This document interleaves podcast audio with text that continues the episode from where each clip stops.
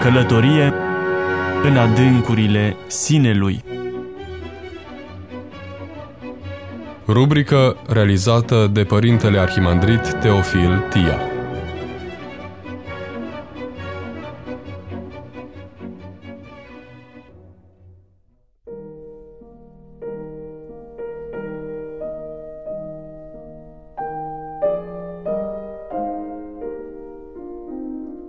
Dragi radioascultători, am intitulat rubrica de astăzi Rostul cunoașterii de sine și al stimei de sine în progresul duhovnicesc. Cel mai important lucru pentru ca cineva să ajungă la împlinirea de sine, cel mai util lucru pentru fericirea unui individ este cunoașterea de sine. Fără această cunoaștere, omul nu poate accesa corect nici exteriorul, ci îl percepe deformat. Există un concept în limba engleză care surprinde acest proces profund, deopotrivă psihologic și duhovnicesc, insight. El presupune călătorie în adâncuri, căutarea interioară pentru a te găsi pe tine însuți, introspecția, întâlnirea sinelui profund și autentic, a sinelui real. Aceasta presupune să te asculți pe tine însuți, să te știi autocritica corespunzător, să te știi privi, să știi privi în interior, să te vezi pe tine însuți cu ochii altuia, ai lui Dumnezeu, ai semenilor. Distanțarea de tine îți poate aduce profituri enorme în formarea corespunzătoare.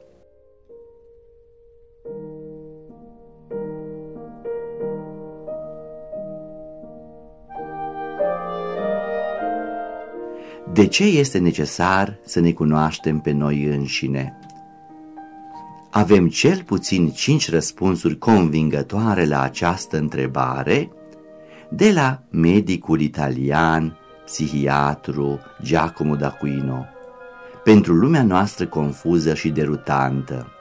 Primul, trebuie să ne cunoaștem pentru a ne dori nouă înșine binele într-o măsură corectă, în doza justă, într-o proporție corespunzătoare, căci în această greșită proporționare stă generatorul de stări toxice proprii.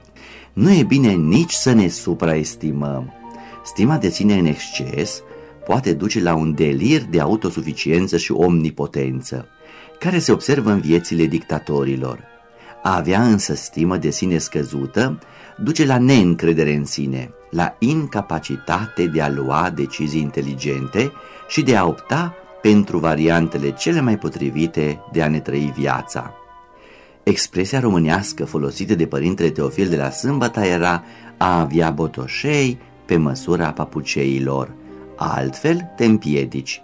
Trebuie respinse ambițiile utopice, proiectele de viață excesive, dar de asemenea și a nu pierde șansa din cauza lipsei de stimă de sine de a savura facilitățile pe care munca de zeci de ani le poate aduce.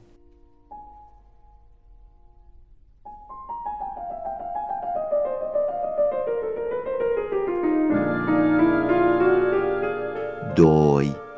Trebuie să ne cunoaștem pentru a nu ne trăda, pentru a nu ne falsifica lăuntric, pentru a ști selecta din ofertele care ne vin din exterior pe acelea care corespund aspirațiilor proprii, analizând cu propria structură mentală ceea ce ni se potrivește, înaintând cu o convingere fermă. Una anume este calea care ni se potrivește. A fi loial ție însuți pretinde curaj, tenacitate, insistență și continuitate. Aici deține un loc de seamă propria intuiție, bunul simț, echilibrul interior și invocarea lui Dumnezeu ca for superior de călăuzire prin desișul ofertelor.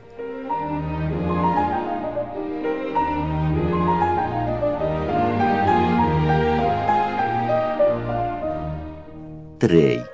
Să ne cunoaștem pentru a spune răspicat uneori nu. Este o formă de protecție de sine a spune nu, pentru păstrarea unui program de viață echilibrat, oxigenat, fără supraîncărcări. Trebuie să rezistăm în fața ofertelor de a ne trăi viața altfel de cum simțim noi, căci unii doresc să ne învețe ei cum să ne trăim noi viața. Să învățăm deci să spunem nu, fără a ne simți vinovați, căci refuzul nu este o ofensă.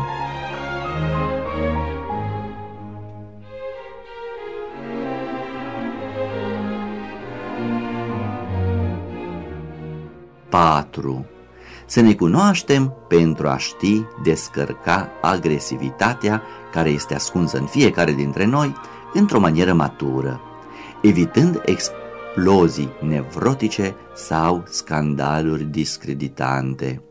Aceste descărcări sunt consecința unei agresivități neexprimate și îndelung reprimată. Când acest instinct este culpabilizat, nu se descarcă în exterior, ci contra subiectului însuși. Așa este cazul femeii casnice, care se lovește făcând curățenie, sau a muncitorului, care are deseori accidente la locul de muncă, sau a șoferului cu foarte multe incidente rutiere.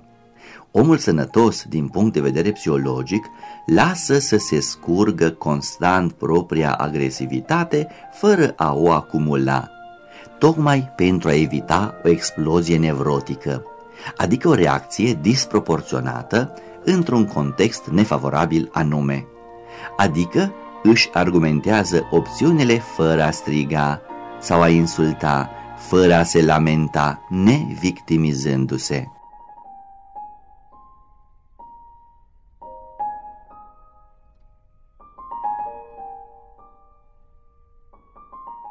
Cinci. Cunoașterea corectă de sine dă naștere unui raport optim cu noi înșine, generând capacitatea de a avea grijă de sine.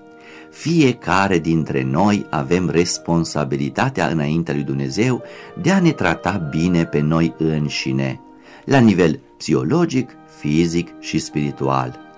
A te îngriji de propria bunăstare mentală nu este un hobby egoist, nici o plăcere narcisistă, ci o datorie necesară ființei noastre, deoarece doar acela care este în armonie cu sine însuși are relații lipsite de conflictualitate cu ceilalți, adică pozitive.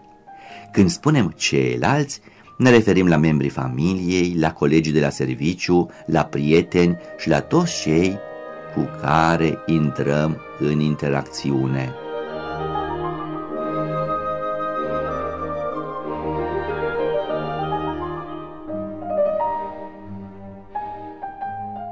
Avea grijă de propria bunăstare psihică nu înseamnă a nega suferința, încercând să suprimăm emoțiile dureroase pe care viața ni le rezervă, ci să le acceptăm metabolizându-le corect, trecându-le printr-un proces care să producă o transformare interioară pozitivă, totul culminând cu depășirea lor. Ele ne pot remodela și înnoi, redimensiona și fortifica. Este important, deci, să nu se naufragieze într-o stare de anxietate, pierzându-se încrederea în sine însuși sau chiar rătăcindu-se simțul adevăratului sine, ajungându-se ca omul să se simtă fără energii, fără interes pentru a continua viața, incapabil de a realiza chiar datoriile obișnuite de zi cu zi, având hemoragie energetică permanentă.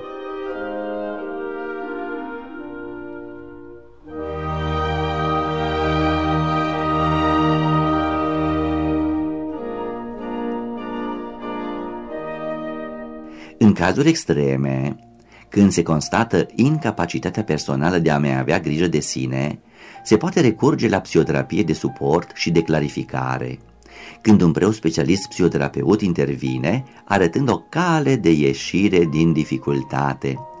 Calea care trebuie urmată de subiect este fortificarea sinelui și trebuie parcursă personal, nu prin delegări.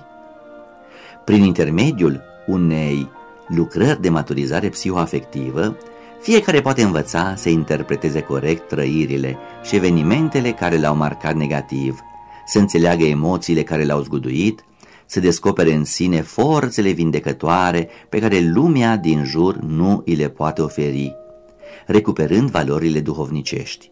Cel mai important lucru va fi acela de a reuși să trăiască momentele de criză drept ocazie de schimbare în bine a vieții și de evoluție.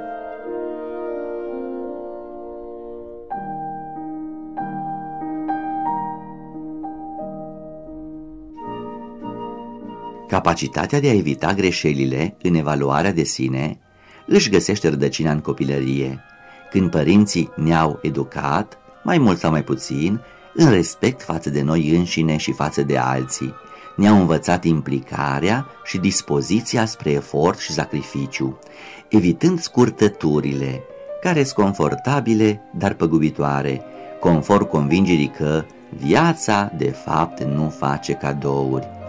Un tată bun și o mamă caldă, care ne-au amintit adeseori că ceea ce contează este ceea ce reușește să asimileze inima și mintea, iar nu coaja, adică imaginea corporală, aparența, promovată atât de mult prin mass media, este cel mai mare câștig. Nu e important un trup modelat după pretențiile starletelor de la televiziune sau a campionilor abonați doar la sălile de sport, ci adevăratul câștig este bunul simț și bunul gust, neatins de excese.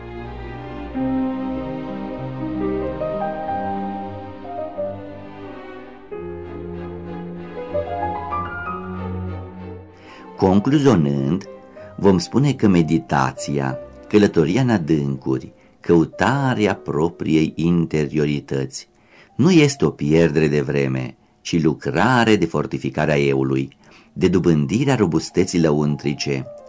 Și este o mare realizare care ne ajută să fim fericiți, să ne simțim bine cu noi înșine și cu alții, ne dăruiește seninătate și ne ajută să ne împlinim cu entuziasm datoriile zilnice. După cum spune Sfântul Apostol Pavel, de ce să faci un lucru plângând când îl poți face râzând? Meditația și rugăciunea ne vor da sens vieții și parfum muncii de zi cu zi.